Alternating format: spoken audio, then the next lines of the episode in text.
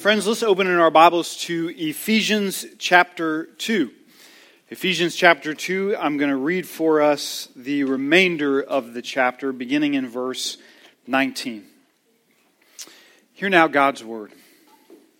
So then you are no longer strangers and aliens, but you are fellow citizens with the saints and members of the household of God, built on the foundation of the apostles and prophets, Christ Jesus himself being the cornerstone, in whom the whole structure, being joined together, grows into a holy temple in the Lord. In him you are also being built together into a dwelling place for God by the Spirit. Let's pray together. Father, let your Spirit do his work and build us together, your visible church, the body of Christ, into a household, into a kingdom, and into a temple that grows. Would you do that in our midst? We ask in Jesus' name. Amen. Well, let's do a quick recap from last week. We covered a ton of ground in Ephesians chapter 2. We spent a long time in the first half talking about vertical reconciliation, and then we spent last week talking about verses 11 through 18, which reminded us that God is actually in the double reconciliation business. He reconciles us vertically to himself, and he reconcil- reconciles us horizontally one to another. And we get that from places like verse 16, which says, He might reconcile us both to God in one body. So, by doing the vertical reconciliation, he is bringing us as unlikely people together in horizontal reconciliation.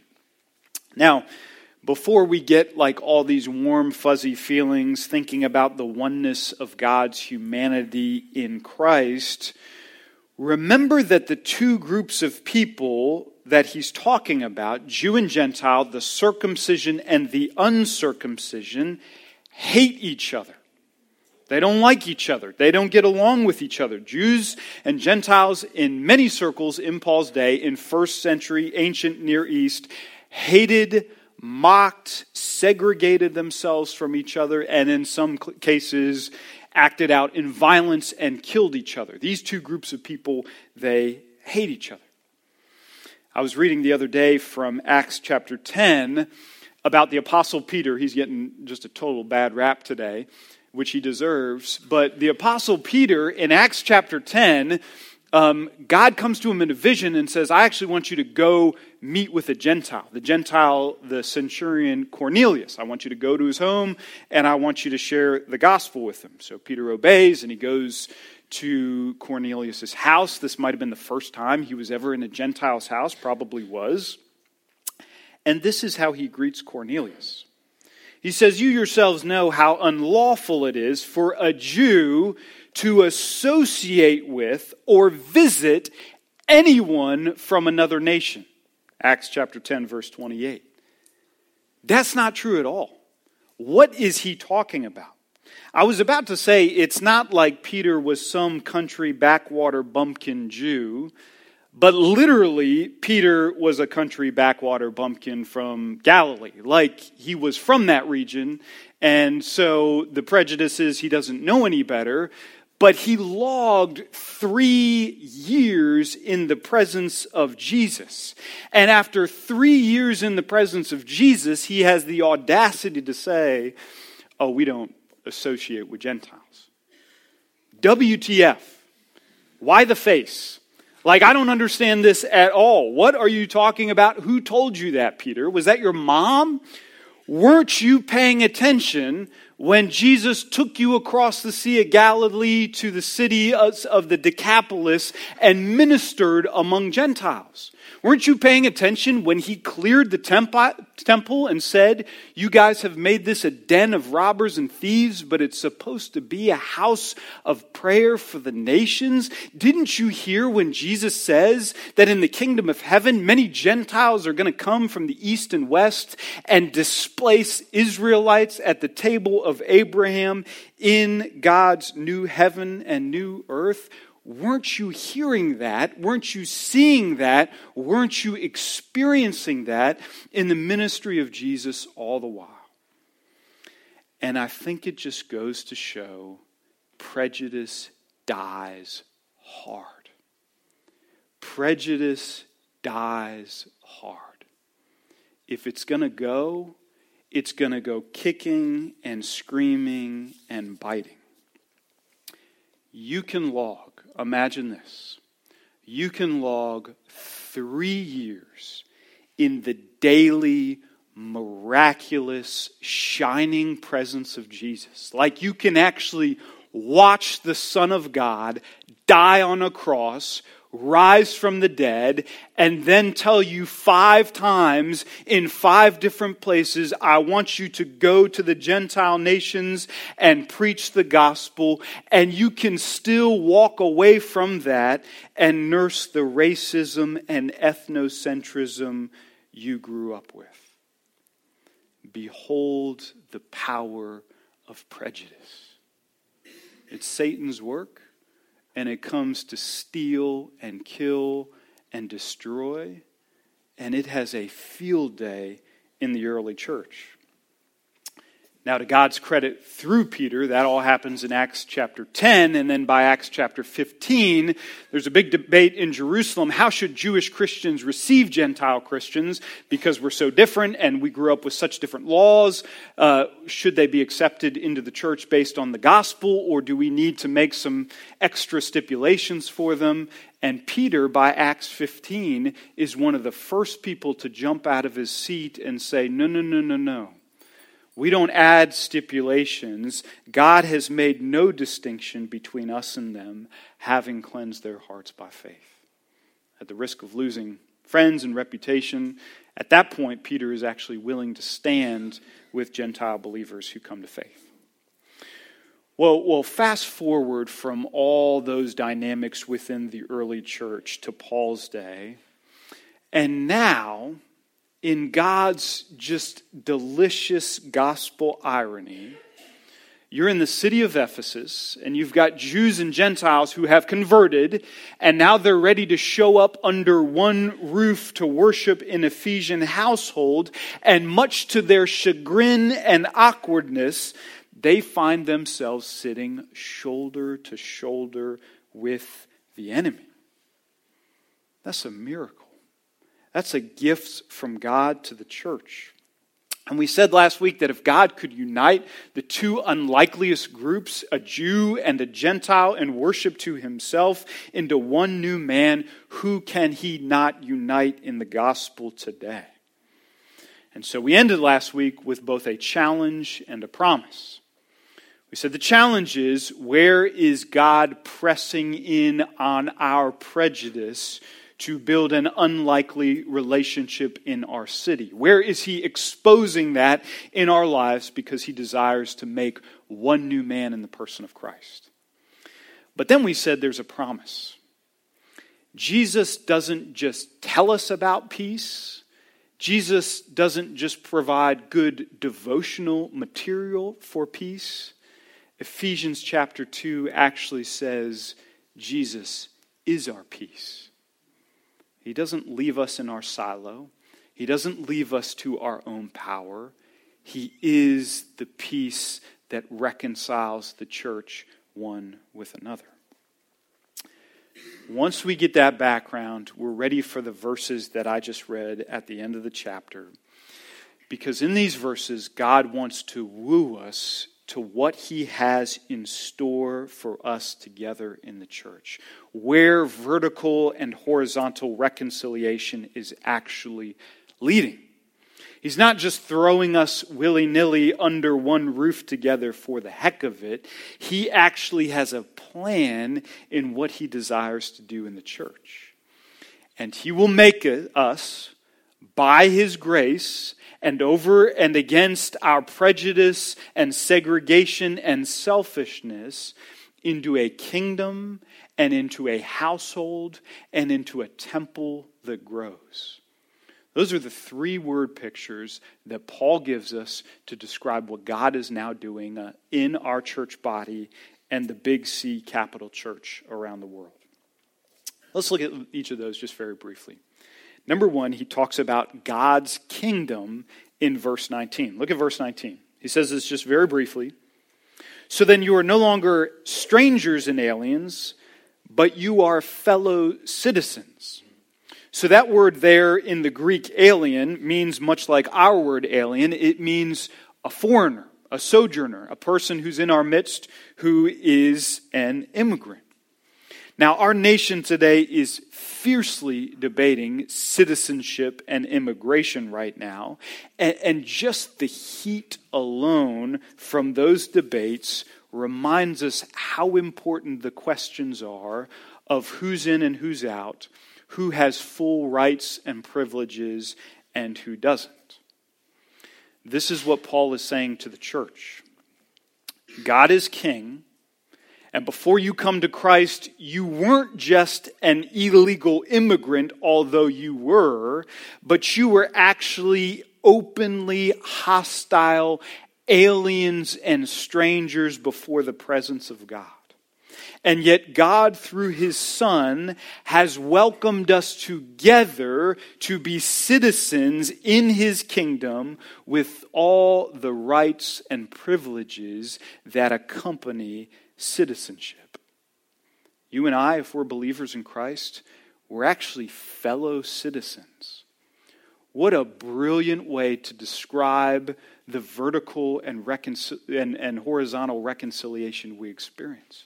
You and I together, we join hands and we become members of a kingdom together, united around our reigning king. That's what it means to be a believer in Christ. Well, no sooner does he give us the kingdom imagery, he immediately switches to the household imagery, and it's also right there in verse 19.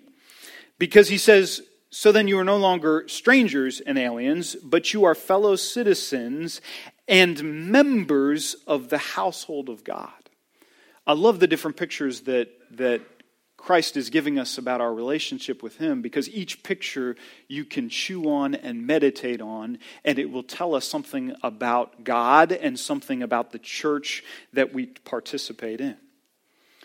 We now know that we're not just citizens under a king with full rights and privileges, but we also here we're family members under a father with all the warmth and intimacy and affection and inheritance that that entails.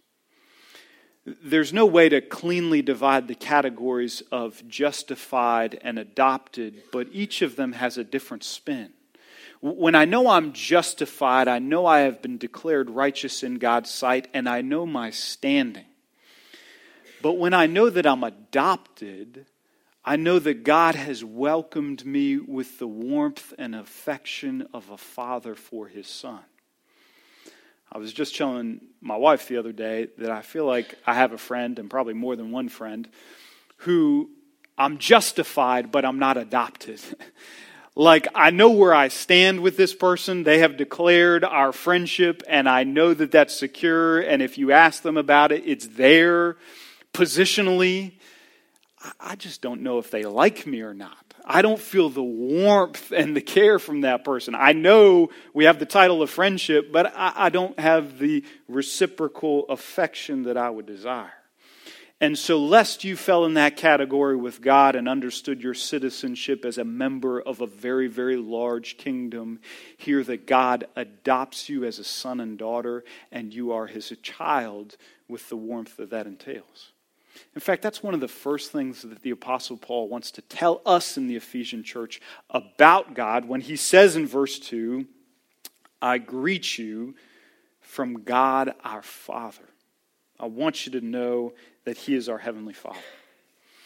Now, we're about to be inundated with Christmas commercials. We already are. And there's always going to be that really sad Christmas scene that starts with a man trudging outside in the dark in the snow.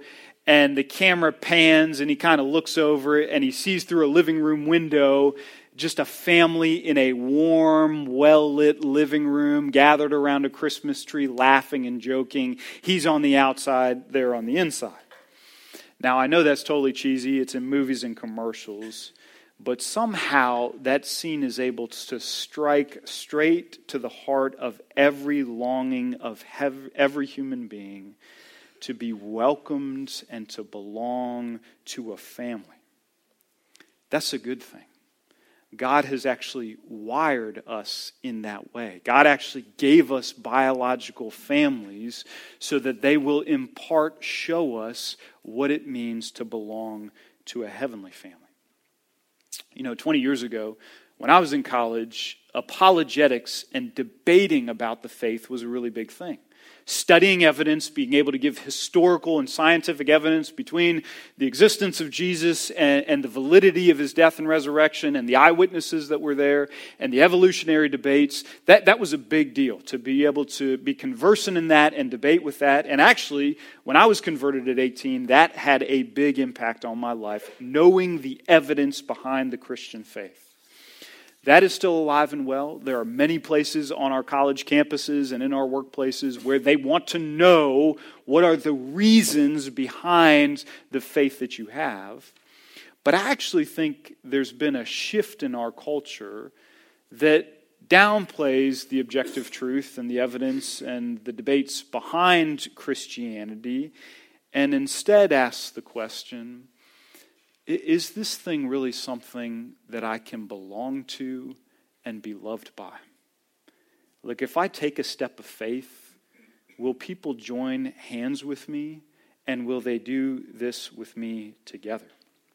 You guys agree with that rising sentiment in our culture? I think we're going to continue in this church to have friends who belong before they believe and I don't mean belong in the strict membership, baptized sense of being born again. I mean they're going to sense that we are their people and their friends and linking arms with them long before they believe and trust in the one true gospel. They're going to find friends in this place before they find faith in this place. And I think the family of God the love and affection disciples have for each other, just like Jesus said, is one of the most compelling apologetics for the Christian faith. That will draw people to the living God. And that's who we are. We're a kingdom and we're a family. Now, I want to make a total aside here because something actually interesting happens between Paul's language and Peter's language. I'm going to highlight Peter yet again. But basically, Paul says here, you are no longer not anymore. This is done with strangers and aliens. And if you keep reading your Bible and you show up in 1 Peter 2:11, you're going to hear Peter say what feels like the exact opposite. He says, "Beloved, I urge you, I praise God for you that you are indeed aliens and strangers." So Paul is saying, I'm glad that you're no longer aliens and strangers. Peter is turning around and saying, Praise God, you are aliens and strangers. What are they talking about?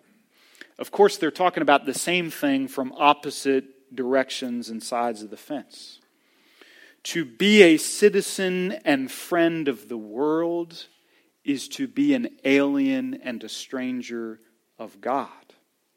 But to be a citizen and a, and a friend of God is to be an alien and a stranger of the world. The moment you put your faith in Christ and you are born again, you become a citizen of God's kingdom, and all of a sudden you find yourself an alien and a stranger and a sojourner in the world. The moment you follow Christ and are adopted and become a member of his family, you are going to find yourself a stranger with respect to the world and sometimes with respect to your own biological family. Praise God, you're no longer aliens and strangers because you have become aliens and strangers with respect to the world. The last thing, the last picture we get is the temple in verses 20 through 22. Paul, he, he loves to mix word pictures. He, he gets excited and he can't help himself. And so, in one breath, we are citizens, and then we're members of a household, and then we're part of a temple. But he talks about a temple that organically grows. And so, he's just throwing everything together and kind of celebrating that. But verses 20 through 22 are beautiful, but they are very dense and they're not without controversy. There are actually some questions around this passage regarding who the prophets really were. You hear prophets and apostles. Were these Old Testament prophets or were these New Testament prophets? That's a debate.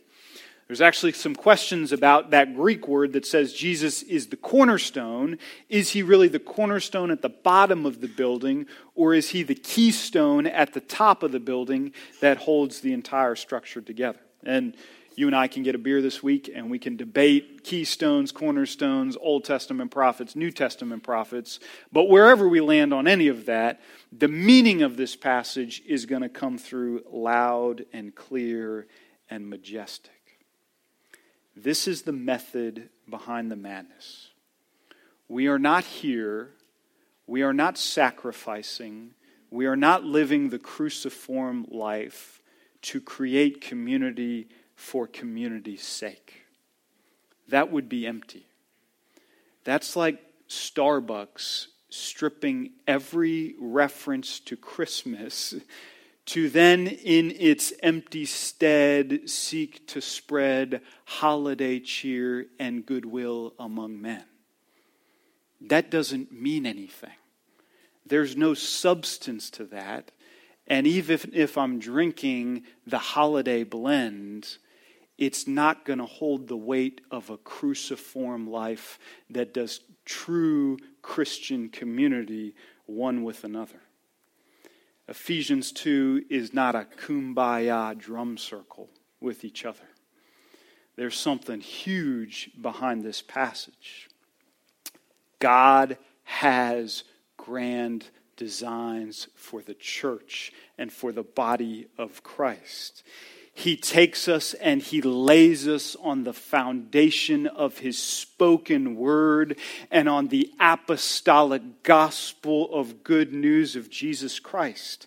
And then he takes each of us who joins and calls us a brick that he is going to begin chipping away at our rough edges so that he can slide us into this building that he's building shoulder to shoulder, one with another. And whether Jesus is the cornerstone or the keystone, he will be the resurrected person who holds the entire structure together. And the God who made his dwelling place in the Garden of Eden, and then on Mount Sinai, and then in the tabernacle, and then in his son Jesus, who became flesh and dwelt among us. This same God, in all that glory and majesty, now resides here in the church. And I don't mean here at 2244 Sumter Street. I mean in the bodies and the believers of whom Christ has called to himself, the living organic church here this morning and around the world everywhere that names the name of Christ. This is God's dwelling place. This is where God has chosen to live like a temple, receive worship like a temple, enjoy the affection and the, te- and the, the service of us like a temple. This is where we are linked to turn our attention chiefly away from ourselves and even away from each other and towards the God who resides and receives our worship. Praise God for the church. Let's pray together.